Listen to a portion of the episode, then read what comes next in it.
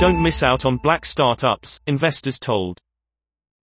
Black Lives Matter has shone a spotlight on policing, but also on other areas, like the tech industry.